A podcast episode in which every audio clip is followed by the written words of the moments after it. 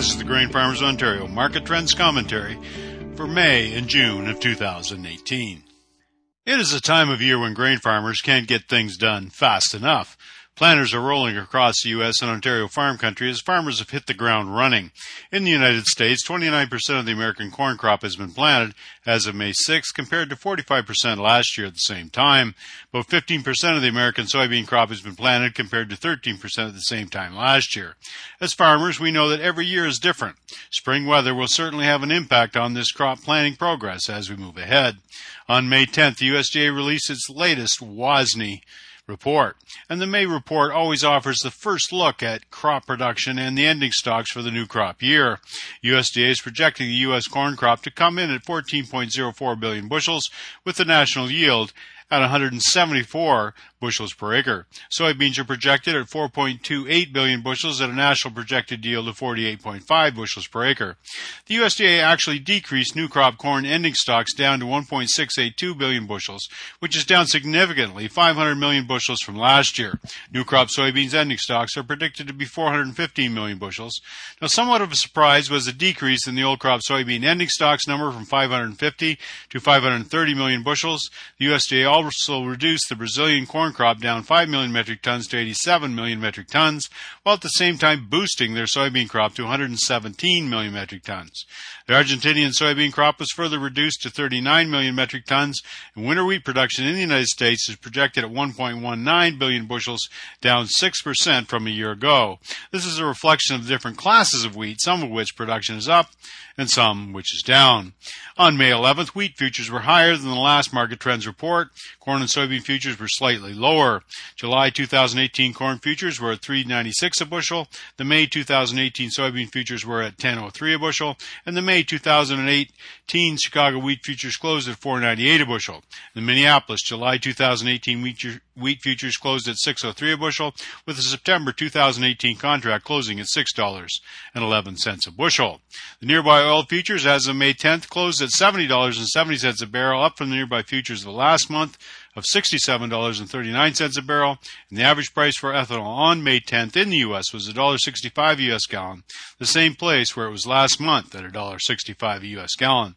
And the Canadian dollar noon rate on May 11th was 0.7825 US, down from 0.7938 US reported here on April 13th, and the Bank of Canada's lending rate remained at 1.25%. In Ontario, planters are rolling across the province despite the wet early start for some in eastern Ontario. Heavy rain in the deep southwest of the province on May 11th will surely delay quite a bit of planting in Chatham, Kent, and Essex counties. There may also be replanting as five inches of rain fell over that weekend in some of those areas. This came with cool temperatures not ideal for emergence. And as we head toward the end of May, soybean planting will be pushing into high gear as temperatures rise and the ground dries out. Old crop corn basis has softened slightly from last month and reflects the big old crop stock still in Ontario. Despite the export of corn into Europe tariff free, Ontario basis values are reflective of the big production in Ontario fields of the past year. It is unlikely that the classic Ontario situation where we go to an import basis this summer happens. However, that's more a reflection of the changing Ontario cash market dynamic. Increasingly, Ontario is going to more of an import and export pricing structure all the time. Freight costs between Hamilton and Windsor or Sarnia often leads to a situation where corn is imported from New York or Michigan to satisfy local requirements, not having the classic effect on Ontario corn basis values. Now, these basis changes have narrowed over the last few years and is likely to continue. The Michigan market is much different than it used to be, with much more corn processing done in state. As always, the situation is fluid and depends on other factors such as farmer selling and the size of the Ontario crop. And the Eastern Ontario corn basis remains an island of its own. And you can look up all the grain prices, all the Ontario grain prices on the marketing section of our website. So the bottom line is, this is a critical time for pricing grains across the greater North American Corn Belt. Although we have onerous corn stocks still waiting on the market, the drought in Argentina did change quite a bit of the bearish narrative in the grain market. Argentina farm country was devastated pretty thoroughly over the last several months, and crop projections may drop may drop further with the finish of harvest.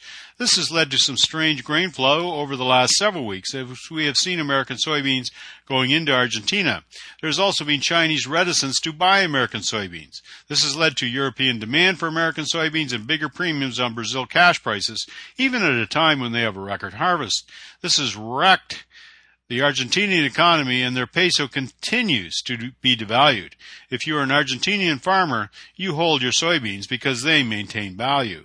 It goes without saying that during this critical time in the market calendar, spring weather holds many of the clues on what will happen. Keep in mind that despite a lowering of the new crop corn ending stocks from the USDA down to 1.682 billion bushels, we have been here before. From 2014 to 16, these ending stocks figures were common for corn and futures price ranged from three and a quarter to four and a quarter. And to break out of that range, we need significant crop problems and possibly a drop in corn yield of four to six bushels per acre down from the 174 bushels per acre the USDA is basing their prediction on. Acreage still might come into play over the next several weeks during this critical time for pricing our crops. For instance, the USDA is sitting at 89 million acres of soybeans, but this could surely move higher throughout the spring. American export shipments of soybeans are down 12% on the year and it is unlikely to improve over the next four months of the crop year. In the week ending May 11th, soybean futures had dropped 33 cents. Now, for corn, dry weather is still a concern in Brazil for their second crop corn. USDA is reflecting this as they have reduced the Brazil corn output. However, it may drop further depending on whether the Safrinha crop gets more moisture.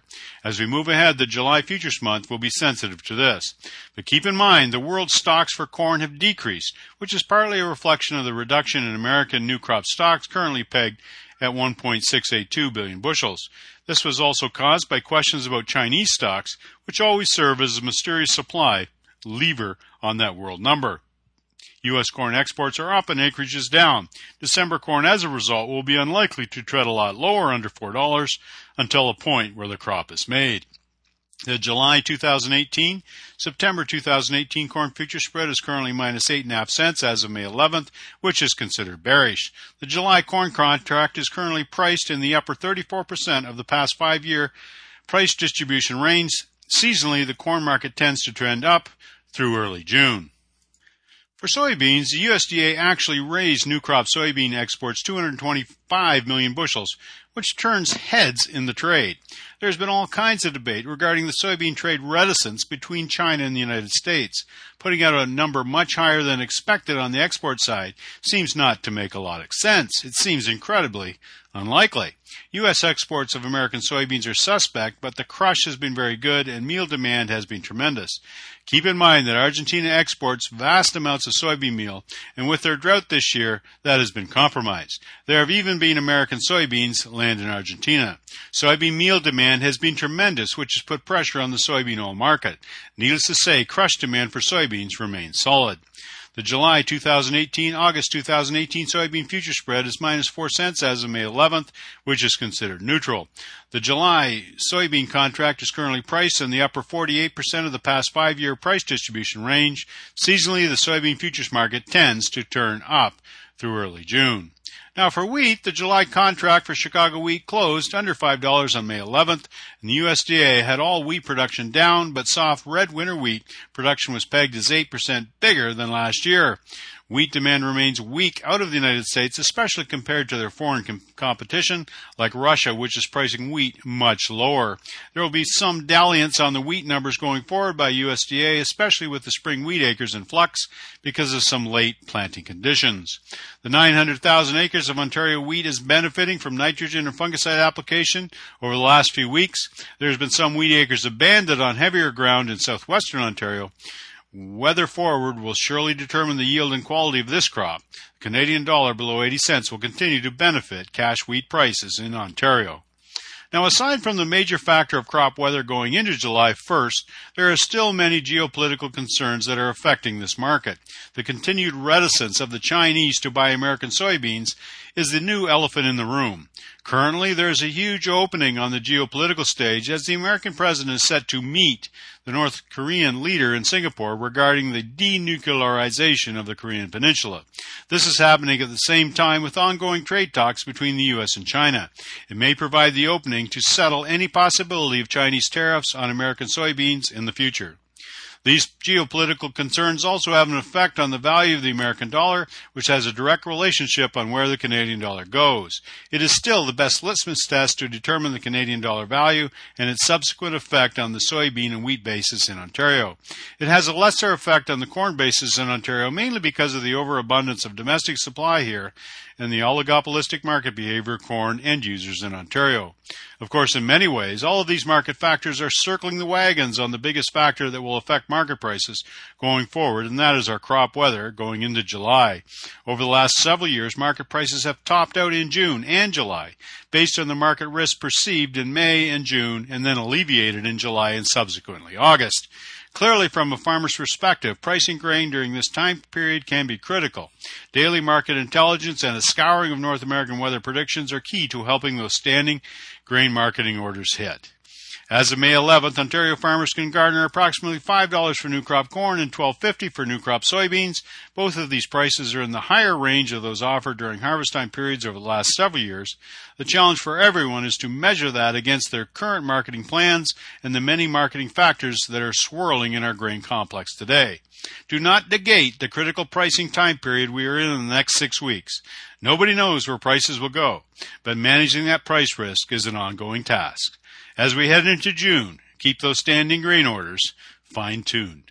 This has been the Grain Farmers of Ontario Market Trends Commentary for May and June of 2018. I'm Philip Shaw.